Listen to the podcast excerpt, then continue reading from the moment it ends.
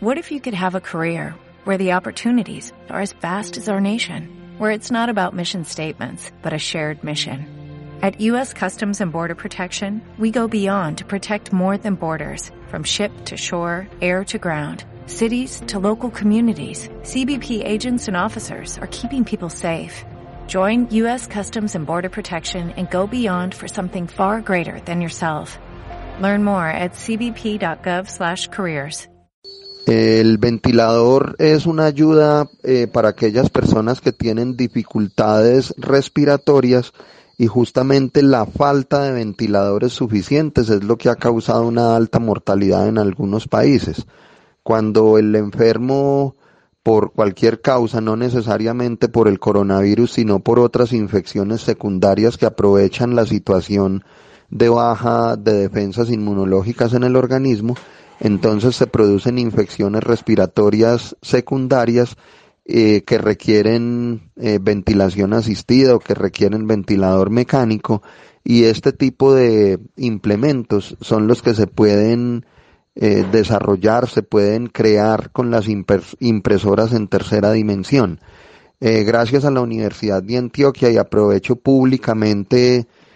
para este gesto de agradecimiento con ellos eh, nos cedieron los diseños que ya tienen aprobados por el INVIMA para que en Caldas podamos entrar a hacer la eh, impresión de estos equipos. El trabajo en la Universidad de Caldas lo está coordinando la Vicerrectoría de Proyección en cabeza de nuestra vicerrectora Patricia Salazar eh, en el Centro de Ciencia Francisco José de Caldas y las demás empresas e instituciones educativas que se han vinculado con impresoras 3D para poder desarrollar estos eh, equipos y tenerlos listos para la ciudadanía y para el personal médico en general, ya que también estamos en condiciones de imprimir viseras y gafas de protección según los diseños que recibimos generosamente desde España y como les decía desde la Universidad de Antioquia.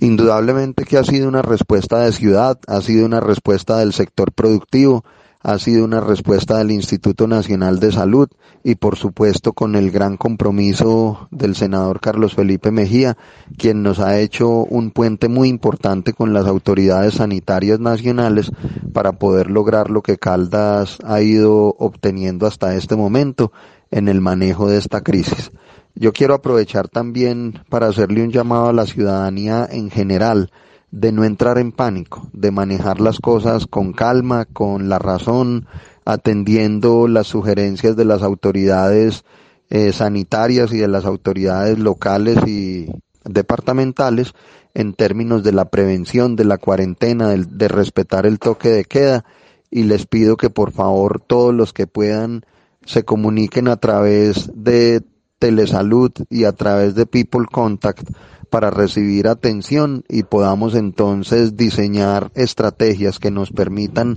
mantener descongestionados los hospitales realmente para las personas que lo necesitan.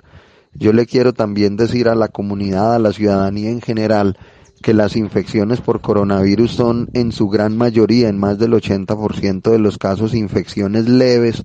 que cursan con una sintomatología que es molesta, pero no es grave y así nosotros entonces podríamos mantener despejados los hospitales para la atención de los casos más graves que en su mayoría eh, son en personas con una edad eh, superior a los 60 años.